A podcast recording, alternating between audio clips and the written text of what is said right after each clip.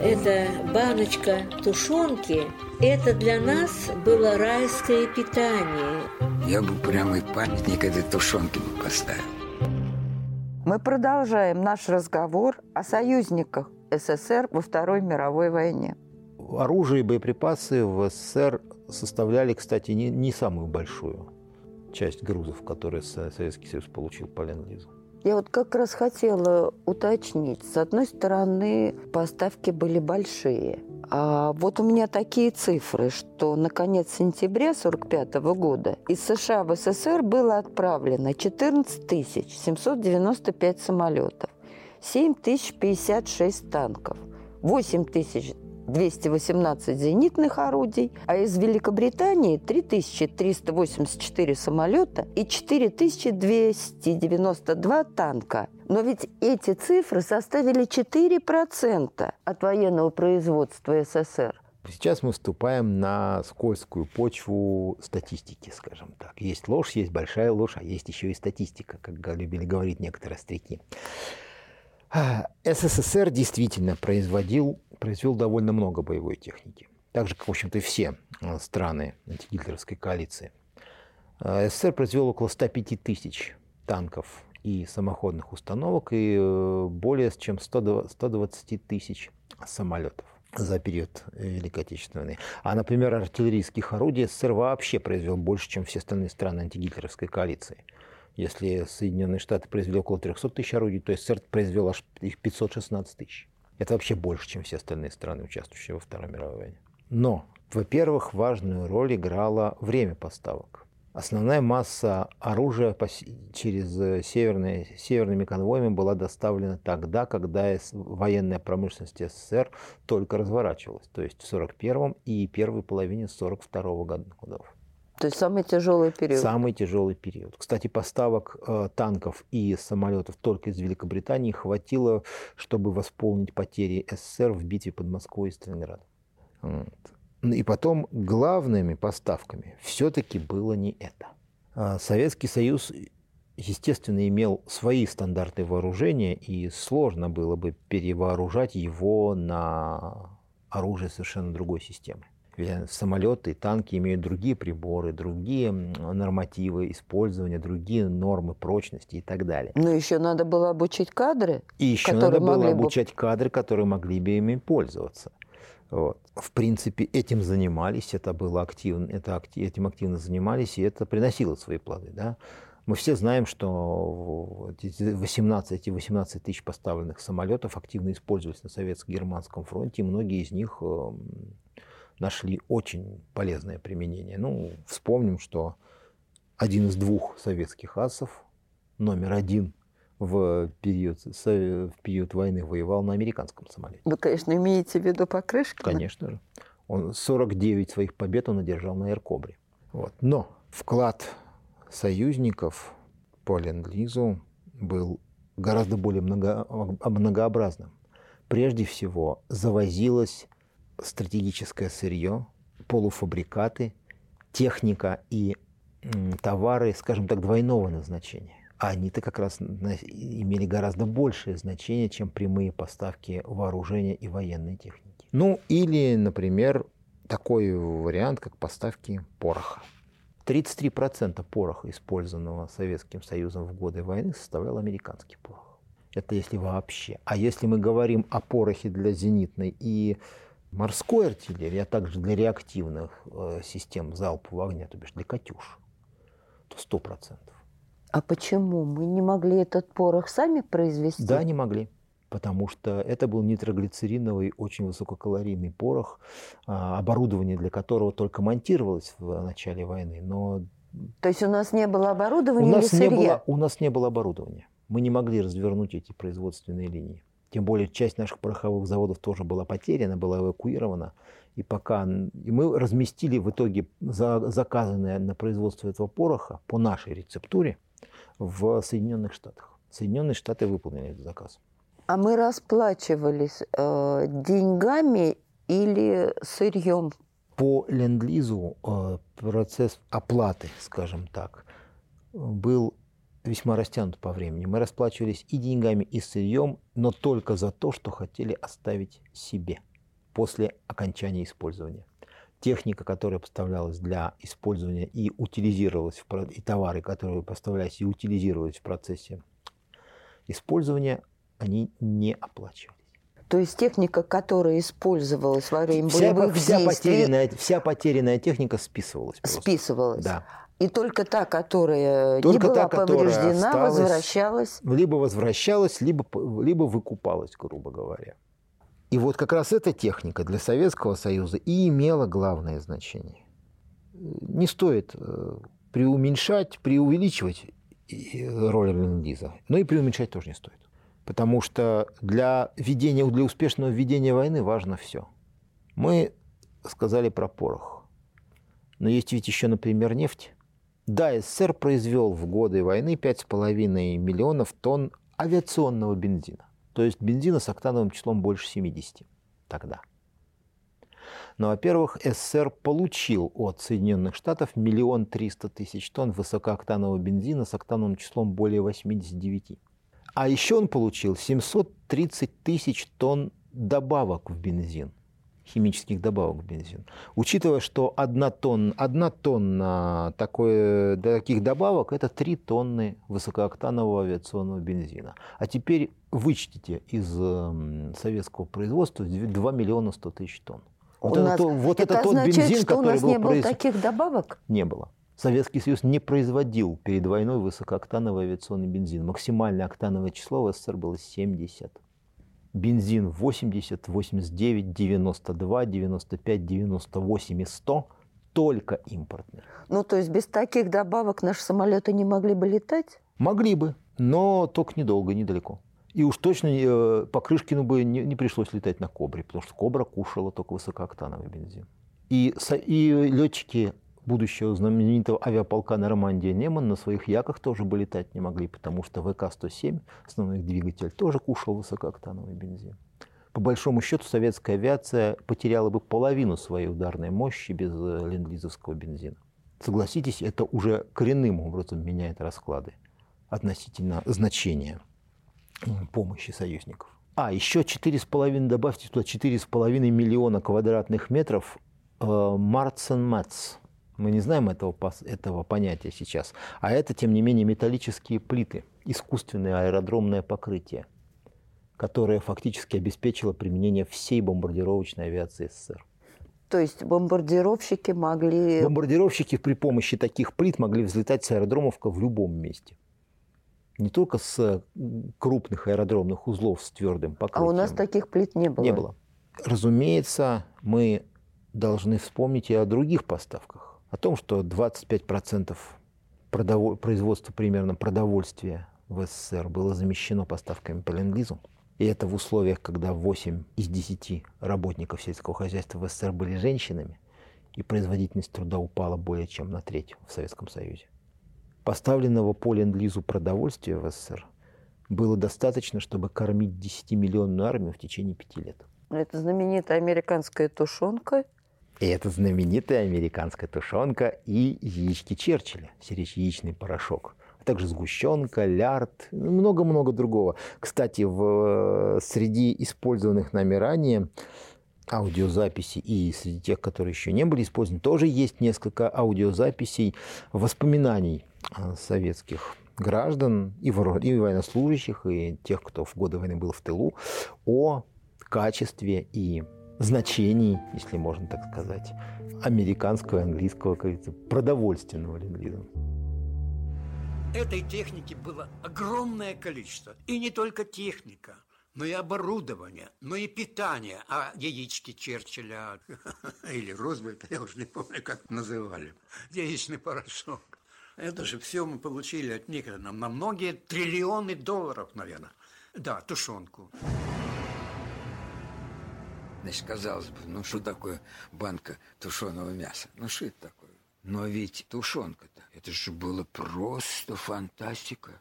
Эта банка с мясом практически решила все вопросы питания в армии. Все. Вот мы в разведке были далеко от огневых в огневых там кухне. Все мы же только ночью можем у себя все сделать. Мы только ночью можем раз, разжечь хоть что-то, чтобы дыма не видно было. Потому что передок вот рядышком. А что, они не знают, что ли, что откуда дым идет? Это значит, сидят артиллеристы. Это значит, надо им ликвидировать НП немедленно, обезглазить все соединения артиллерийские. А здесь, понимаешь, свиная тушенка. Да, чуть-чуть ее там на порохе. Подогреешь в банку, там проколешь дырочки сверху. Ты сыт. А хлеб? Дают тебе сухари. Мы же все в крови были. Она все десны, все губы от этого. Вот его в воду сунешь, хоть кипяток этот сахарь. Его сделали в 31 году. Его, понимаешь, суешь в воду, у него такая серая пленочка сверху такая образуется. Ее вот так вот зубами чистишь или там ножом соскребешь боевым, да? Снимешь эту опять мочи. Второй раз получишь эту всю фигню. И хлеб так остался. Вот хлеб в таком качестве так остался. Никакого не было хлеба, чтобы разрез буханкой, пока немецкий хлеб не попадет к тебе в плен. Наберем этого хлеба по траншеям, по-немецки. Три-четыре буханки найдем себе сюда и живем семеро. А тушенка американская. Ее салом помазал, мясо съел. Прелесть. Я бы прямо и памятник этой тушенки бы поставил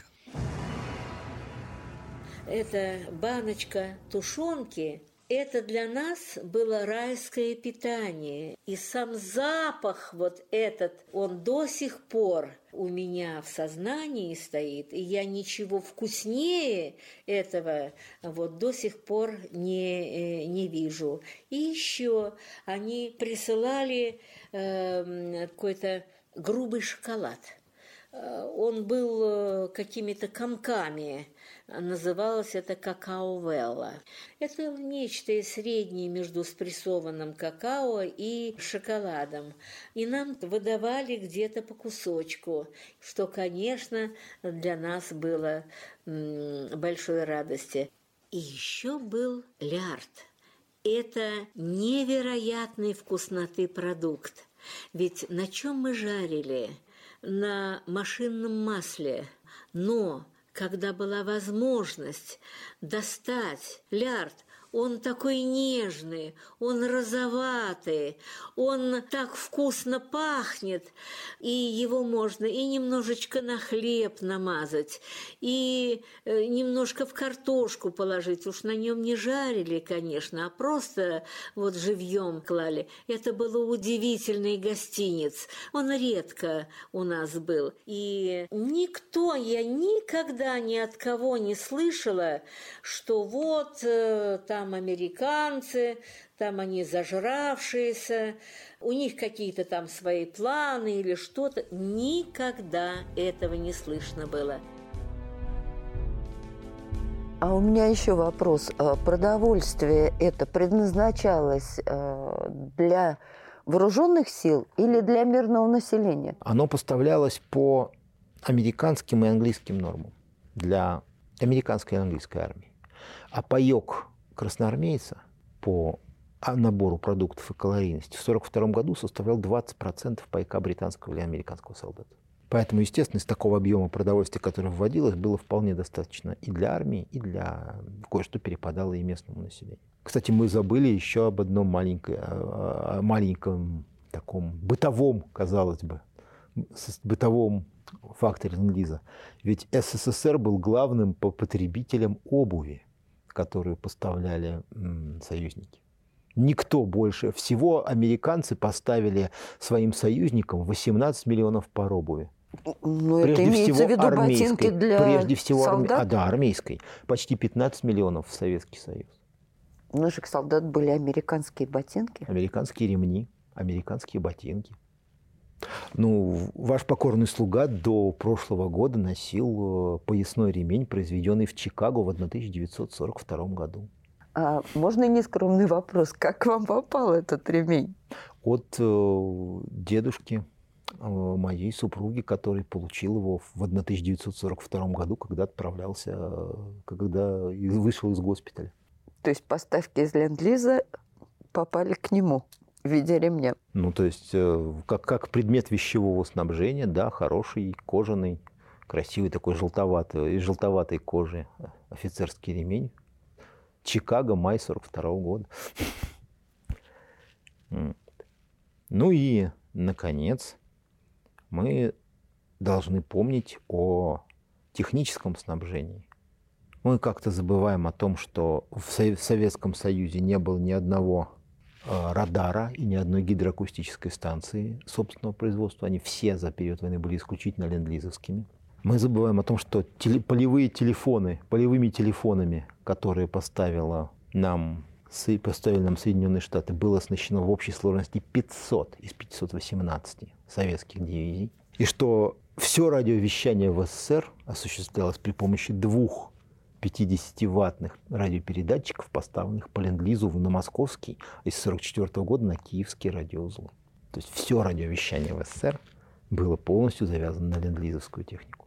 490 боевых кораблей вспомогательных судов поставили союзники Советскому Союзу. И еще и транспортных судов, в том числе знаменитых «Либерти».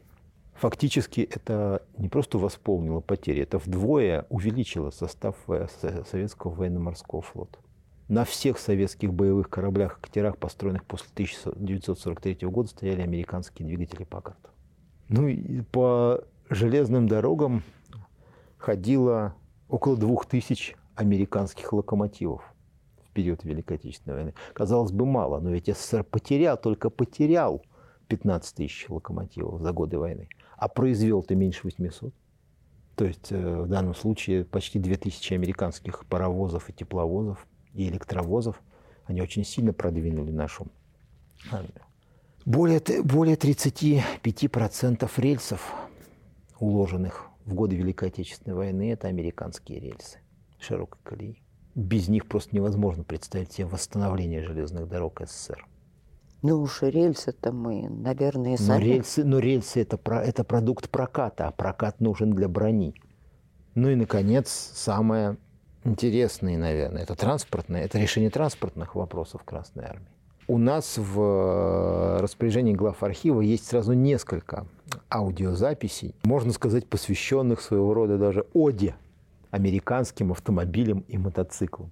Американские мотоциклы Харли Дэвидсон, Индиана, американские Студебекеры, Доджи, Форды. Предлагаем послушать эти записи.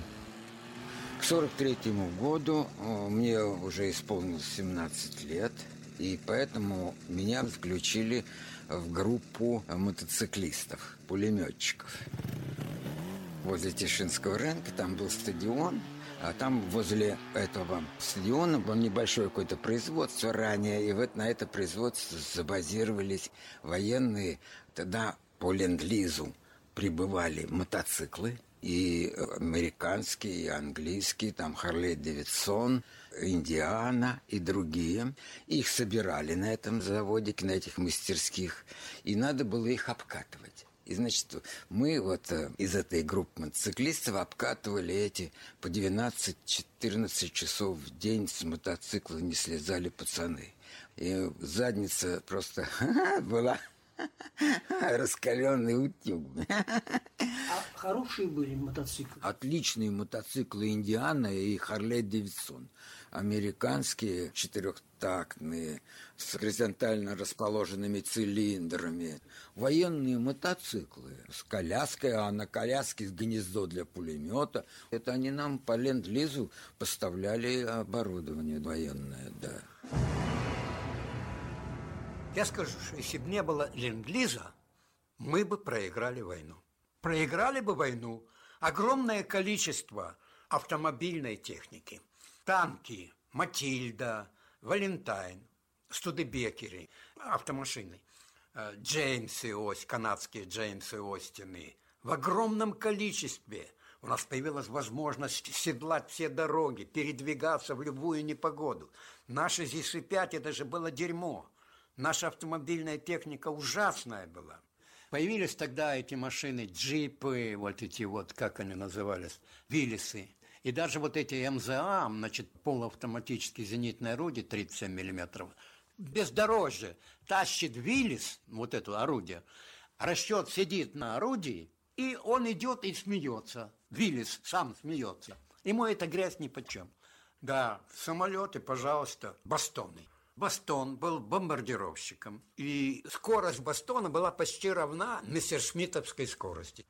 Бастон был прекрасно вооружен пушечным огнем через винт, и пулеметы у него были. А потом мы стали получать у них, вот как эта машина называлась, аэрокобры. Фюзеляж вынесен вперед за плоскости. Аэрокобры. Это была хорошая машина. Я воевал на самолете Бастон А-20G, американский. У него написано вскрывать щитки от мотора после 500 часов наработки. Наработать 500 часов летного времени – это надо большую жизнь самолету прожить. Это же фронт, война. Самолет столько не мог на фронте продержаться. Поэтому фактически, перейдя с отечественной матчасти на импортную, наши механики вздохнули. Кроме тряпки подтирать, выплеснуть все масло, ничего делать не надо. Все опечатано, а летает и летает. Танк «Валентайн» трехместный танк – очень низкий, броня 80 миллиметров и 40-миллиметровая пушка английская.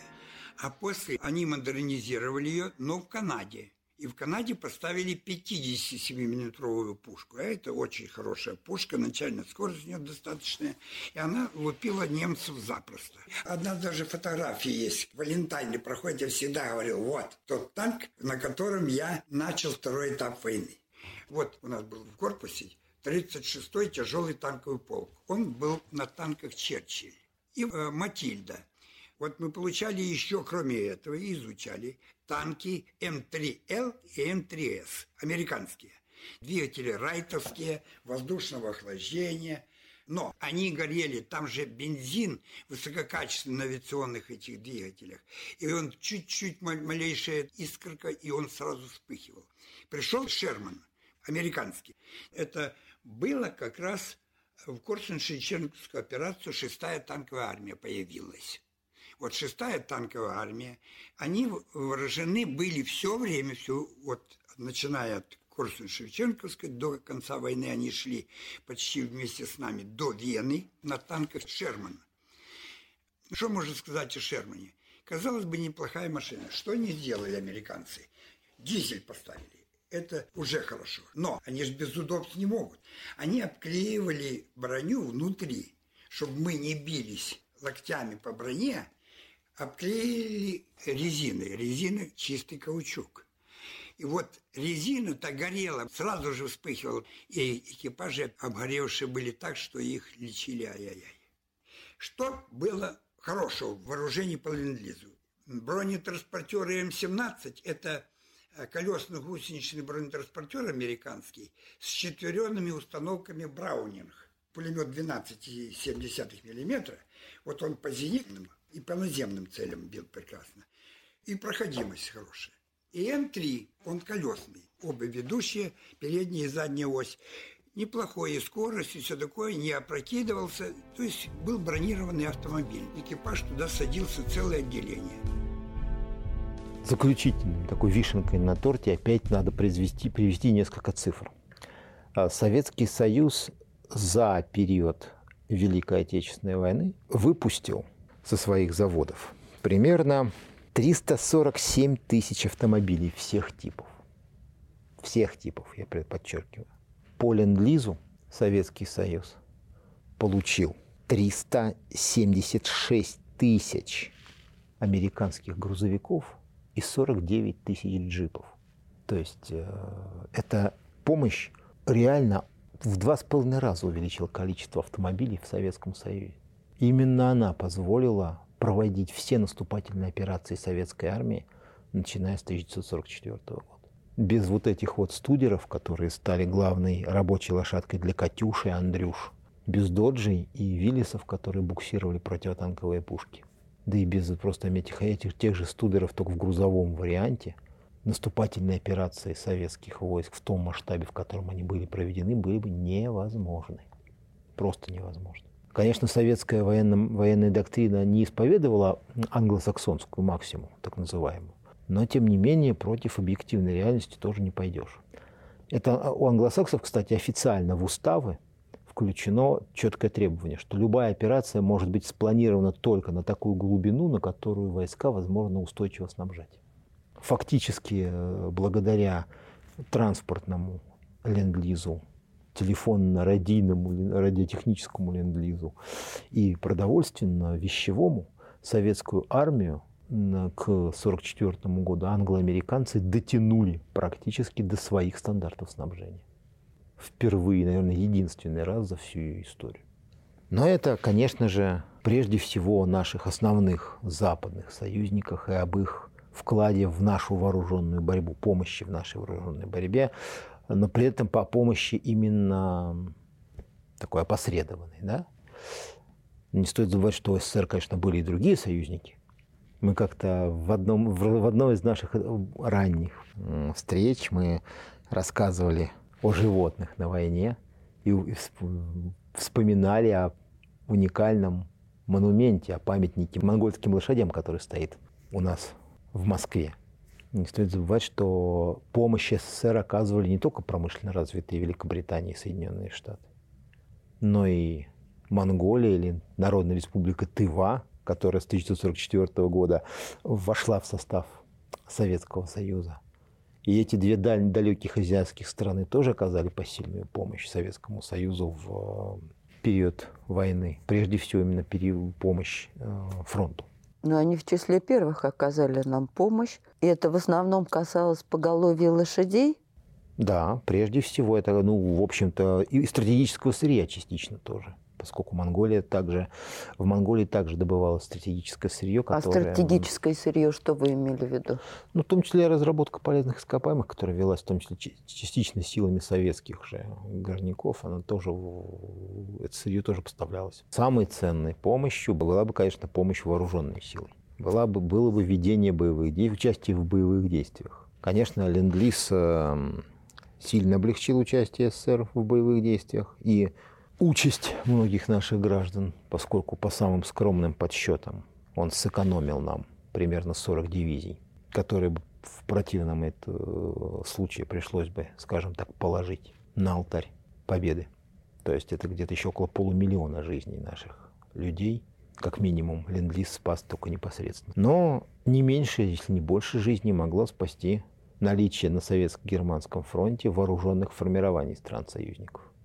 Здесь хотелось бы вспомнить э, знаменитый авиационный полк «Нормандия-Неман», который стал единственным коалиционным воинским формированием, и пилоты которого сражались наравне с нашими пилотами. И все они были добровольцами. Да, это действительно, наверное, единственное длительное время сражавшаяся на советско-германском фронте воинская часть западных союзников – ну, я имею в виду прежде всего крупных, крупных стран, то есть Франция, Англия, Соединенные Штаты. Хотя мы, мы не должны забывать о том, что вот в рамках оказания помощи тому же Северному флоту мы как-то уже говорили, что две английских авиационных эскадрилий тоже участвовали в боевых действиях на северном фланге Советско-Германского фронта. Тоже два месяца, два или три месяца английские летчики сражались в заполярном небе и обучали своих советских коллег. Но Нормандия Неман было первым вооруженным формированием вот, из числа тех союзников, которые воевали непосредственно в составе Красной Армии или в оперативном, взаимо... в оперативном взаимодействии с ней, которая вступила в бой. Но вскоре у нас вступила в бой первая чехословацкая бригада. В 1943 году вступили в бой первая польская дивизия, а в 1944 году уже и первая и вторая польская армия. То есть не надо забывать того, что с нашими союзниками в период Великой Отечественной войны были представители восточноевропейских стран, оккупированных э, гитлеровской Германией. Прежде всего это касалось Польши и Чехословакии. Сколько чехов принимало участие в боевых действиях и сколько поляков принимало участие? Ну, в общем и целом, э, практически около 200 тысяч поляков как минимум воевало на стороне Красной Армии в составе первой и второй армии войска польского. Ну, часть этих поляков была этническими поляками, гражданами Советского Союза, другие были гражданами Польши. Не надо забывать, что в Советском Союзе было создано три польских армии. Еще около почти 80-тысячная армия Владислава Андерса, которая формировалась с 1941 года, в 1942 году была передана союзникам и участвовала в боевых действиях в Северной Африке, а потом и в Италии.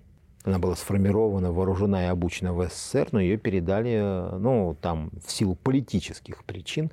Эта армия, большую часть представителей офицерского состава которой составляли, ну, как было модно выражаться, представители буржуазно-помещичьих кругов, не пожелала участвовать в боевых действиях вместе с Красной Армией, а пожелала уйти на фронт к западным союзникам. Вот, СССР передал эту армию через Иран как раз вот на Ближневосточный фронт. То есть по идеологическим По идеологическим соображениям. Но представители первой и второй польской армии, э, которые создавались э, уже из числа более просоветски настроенных польских офицеров, э, со значительным, конечно же, включением, прежде всего, в офицерский состав советских кадров, это уже практически сохранявшие свою оперативную самостоятельность и подчиненность как бы просоветскому польскому комитету национального освобождения, ну и в составе не совсем, вернее, не совсем в составе Красной Армии. То есть как бы вместе с Красной Армией, но уже как бы вооруженные силы новой Польши. А у нас есть цифры об участии других народов, югославов? Югославия не участвовала непосредственно, поскольку югославы вели свою войну. Они, да, кстати, Югославия, да, тоже была нашим союзником в этом плане. И национально-освободительная война в Югославии, которая, собственно говоря, разгорелась после нападения Гитлера на СССР. Вот, вооруженное сопротивление в Югославии получило мощную подпитку благодаря именно тому, что значительная часть немецких, итальянских войск была отвлечена с Балкан на советско-германский фронт. Поэтому, можно сказать, про почти более чем полумиллионная армия югославского сопротивления, это тоже наш союзник в годы Великой Отечественной войны, хотя и действовавший совершенно по своим, как говорится, оперативным планам. И действия с Красной Армией координировавший только на последнем этапе, ну, когда советские войска вошли на территорию Югославии. Но с 1944 года, да, югославские армии также участвовали в совместных боевых действиях с Красной армией. Но в 1944 году изменилось все. Как известно, 6 июня 1944 года союзники высадили более чем миллионную армию в Нормандии и открыли, наконец, э, тот второй фронт, о необходимости которого так долго говорили э, русские большевики во главе с товарищем Сталиным. Советское правительство активно, конечно же, выступало за более раннее открытие второго фронта, но для союзников – до 1944 года, это было трудно выполнимо, как по объективным, так и по субъективным причинам. Ну, грубо говоря, просто не хватало сил и не хватало уверенности в себе. Поэтому в 1943 году, кстати, э, в принципе, уже в 1943 году, э, весной, летом 1943 года, союзники высадились в Европе. Но это была высадка именно в Италии. Из войны, вы, вывели из войны фашистскую Италию, одного из союзников э, гитлеровской Германии. Но это была э, так называемая периферийная стратегия.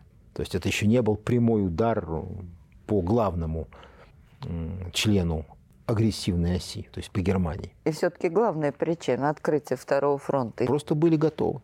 Ну, во-первых, э, в 1942 году, в августе, они уже предпринимали пробную попытку десанта в Европе, так называемый рейд на Дьеп, когда туда прибыли канадские части – это был первый боевой дебют канадской армии на, на европейском ТВД. Но он оказался очень неудачным. Выяснилось, что высадка с моря – это вообще-то это сложная операция, тем более массовая.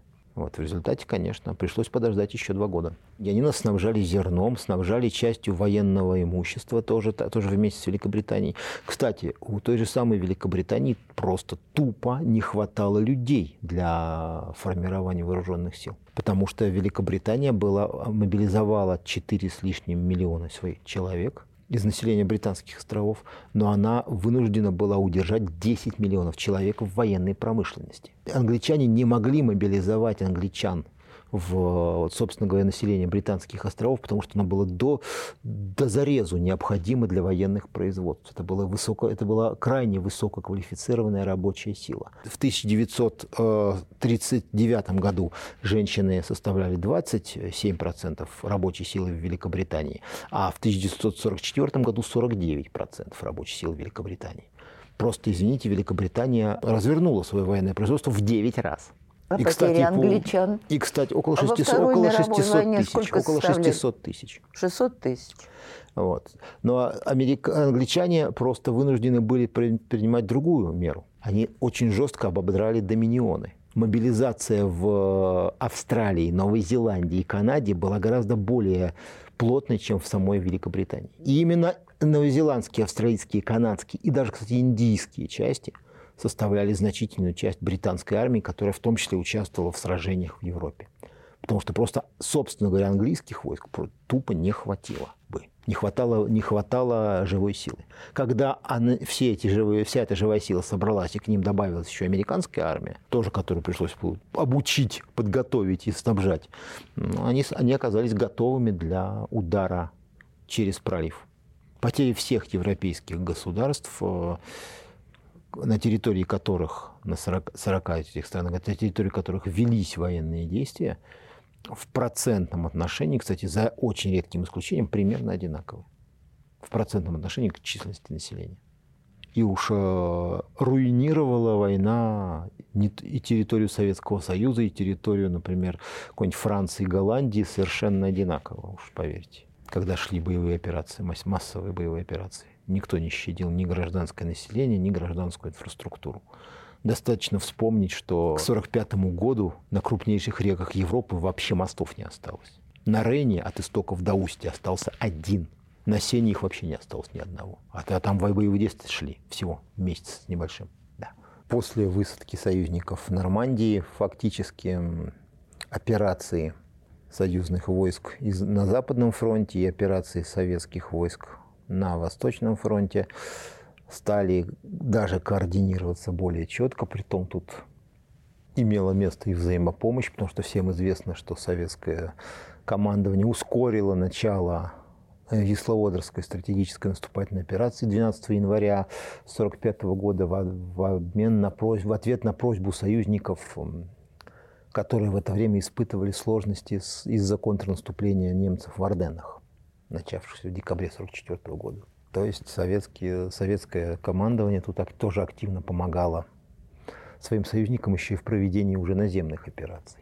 Но в результате, кстати, это единственное контрнаступление на Западном фронте немцам сильно не, немцев сильно не получилось, после чего союзные войска вторглись уже непосредственно на территорию Германии. В декабре 1944 года союзные войска подошли вплотную к территории Рейха, в начале 1945 года вторглись на собственно говоря, немецкую территорию.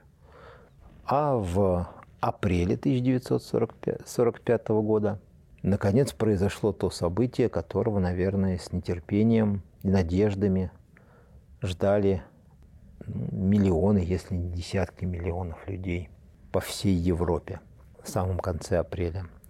Советские войска и войска союзников встретились на территории Германии – как раз примерно в нижнем и среднем течении реки Эльба.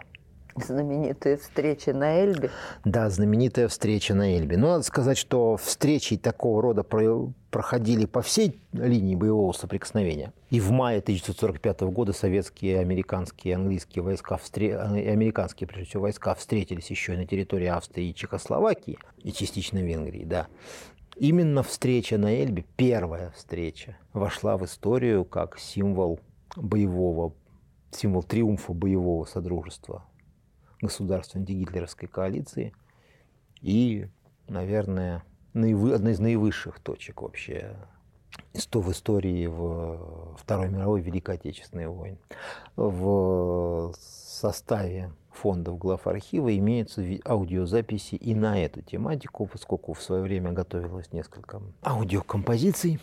И с этого времени осталась подборка интереснейших, кстати, воспоминаний, поскольку здесь представлены воспоминания как совет, советских участников этих событий, так и перевод и прямая речь некоторых участников встречи на Эльбе с американской стороны.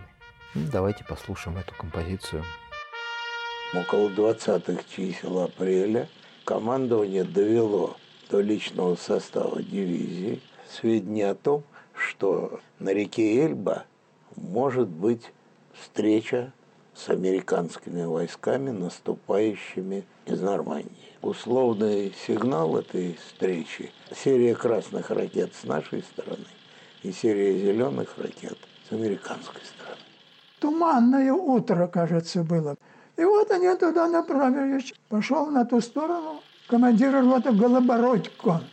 Немцев они не встретили. Ну, там какая-то часть уходила, собственно, но непосредственно боевых действий в данный момент не происходило никаких. Ну, вот когда Голобородько вернулся, доложил командиру полка. То-то, то-то, собственно, немцев не обнаружили. На той стороне обнаружили только группу военных не в нашей форме. Голобородько, старший лейтенант, командир 6-й роты 175-го стрелкового полка, который первый, это считать первенцем, соединились две дивизии, это не в бою же соединились. Этот был в дозоре, этот был в дозоре, встретились. Вторая встреча произошла в Торгау. Это уже где-то после 15 часов, там, 16. В тот же день, только на пару часов позже, наш разведчик, сержант Робертсон, отправился в Торгау. Никаких немецких войск он там не обнаружил. На другом берегу реки разглядел солдат в незнакомой форме. Он подумал, может, это немцы переоделись, чтобы американцев в заблуждение ввести. Тем более, что по нему открыли огонь. Он зашел в аптеку, нашел там обычную зеленку и покрасил ею белый сигнальный флажок, который и выставил в одном из окон. Русские заметили его и, не очень понимая, кто с ними вступает в переговоры, дали свой сигнал для американцев «красную ракету». Однако должного ответа им не было, и, кажется, все были в растерянности. Вроде никто не стрелял, и со своим самодельным опознавательным знаком, флажком, вымазанным зеленкой, Робертсон вышел на берег Эльбы. Вот тогда он и двинулся на разрушенный мост, а навстречу ему стал перелезать русский офицер, Селивашка. Никто им не приказывал. Они просто полезли на этот мост и встретились. Сказать друг другу ничего не могли, только руки пожимали. У Робертсона был маленький джип. Он предложил, и русский поехал с ним в расположение американской части. Понимаете, американец и тот русский просто пошли навстречу друг другу, без всякого приказа. Это было их личное решение. Мне кажется, этим они приблизили конец войны. Взяли и сделали так, как чувствовали. Наш командир дивизии генерал Рейнхард сказал Робертсону, «Парень, ты полез туда без приказа и посадил под арест. Правда, всего на час. Скоро все поняли, эти ребята — герои дня. И какой сообразительный этот Робертсон. Можно сказать, украл русского. И тем самым смог доказать, что встреча действительно произошла. arriving Никто в нашем небольшом патруле не говорил по-русски, а из советских солдат никто не знал английского. Мы не могли объясниться примерно полчаса, пока не подоспел русский майор, говоривший по-английски. Uh, uh,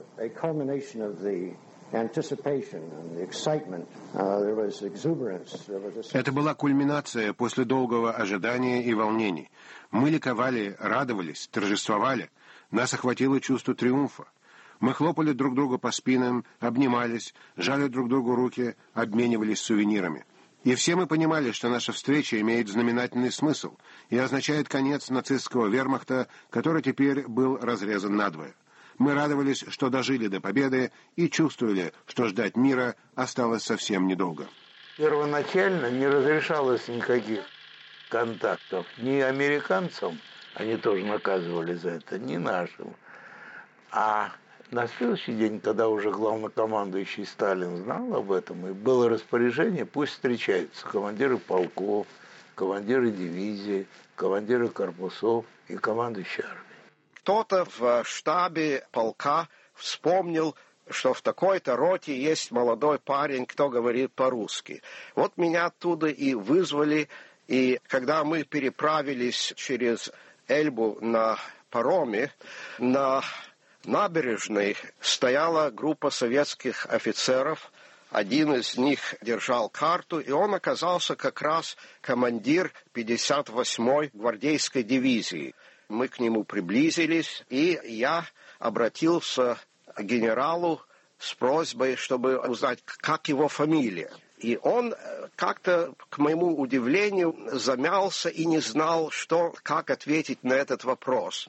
И взглянул на полковника, который всегда у него стоял близко. Это, конечно, был его политрук. И тот, я заметил, чуть-чуть ему кивнул. И тогда он представился, что это э, генерал Русаков, и я ему представил моего командира, майора Крейг. Они начали меня спрашивать, кто я, почему я, откуда я, почему говорю по-русски. И я объяснял, что я из второго поколения первой волны. И эта терминология всем была вполне понятна. You know, I was uh, very surprised uh, at uh, the unit because uh, меня удивила военная техника русского передового отряда, с которым мы встретились. На мой взгляд, она была сильно устарелой. Орудия на конной тяге, много было кавалеристов, тогда как наши части передвигались на джипах. А те несколько машин, которые мы увидели, были реквизированы у немцев.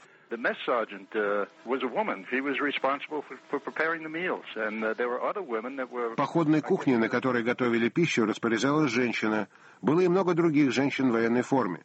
В американской армии во время войны тоже служили женщины в женском вспомогательном корпусе, но чтобы женщины находились на передовой, это было совершенно необычно. Ну, я не знаю, с какой точки зрения, если с точки зрения смотреть, предположим, они были более холеные такие, что ли, не то, что мы, собственно говоря. Они были более приличнее или, так сказать, лучше одетые, чем мы, собственно говоря, так? Но что мне понравилось сразу нам, хотя мы не знали абсолютно. Я английский язык не знал, другие товарищи тоже не знали. Их общительность простота в общительности. Вот это нас поразило. Они запросто, даже когда уже встретились, вот солдаты переправились, потом, когда их командир вот этот Кацуба переправился, у них как-то между вот офицерским составом и солдатами как-то не натянутые, что ли, простые отношения. Наверное, мы по-разному относились ко многим вещам. У них была более жесткая дисциплина. Не знаю, как дело обстояло с такими вещами, как, скажем, еда. Например, если нам пытались на завтрак дать вчерашний ужин, то мы отказывались его есть. Просто выкидывали и требовали того, что положено по уставу. С русскими мы водку пили, а когда с французами встречались, кальвадос. Мы в Европе научились пить вино, во Франции. Молодое, даже сначала не поняли, что это вино. Только потом распробовали. Что мы, простые американские парни, кроме пива ничего не пили. Разумеется, тема взаимодействия союзников, демократических, скажем так, государств в борьбе против нацистской, фашистской агрессии в годы Второй мировой и Великой Отечественной войны. Этим, конечно, не исчерпывается, но мы не будем претендовать на попытки осветить ее с максимально возможной полнотой. Мы хотели лишь обратить внимание наших слушателей на, опять же, имеющиеся в фондах глав архива Москвы интересные аудиозаписи и просто дать дань памяти и уважения нашим союзникам, так же, как и нашим гражданам, тем, кто в период войны сражался плечом к плечу против нацистской агрессии, против нацистского человека ненавистничества. В следующем нашу встречу мы хотели бы немного рассказать вам о сюжетах, которые мы уже неоднократно затрагивали в разных наших выпусках, которые связаны с событиями Великой Отечественной войны, происходившими на, дальнем, на крайнем севере, в Арктике, за полярным кругом, а именно рассказать о борьбе за советское заполярье в период Великой Отечественной войны. Эта тема тесно связана и с историей советского военно-морского флота, и военно-морских операций, и с историей воздушных операций Великой Отечественной войны, и с историей Ленд-Лиза.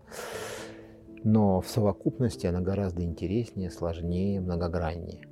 И в следующий раз мы попробуем немного приоткрыть, скажем так, завесу времен над, над этой интересной страницей истории. На этом мы заканчиваем сегодняшнюю нашу встречу. С вами были Татьяна Булавкина и Михаил Маруков. До новых встреч. Всего доброго. До свидания.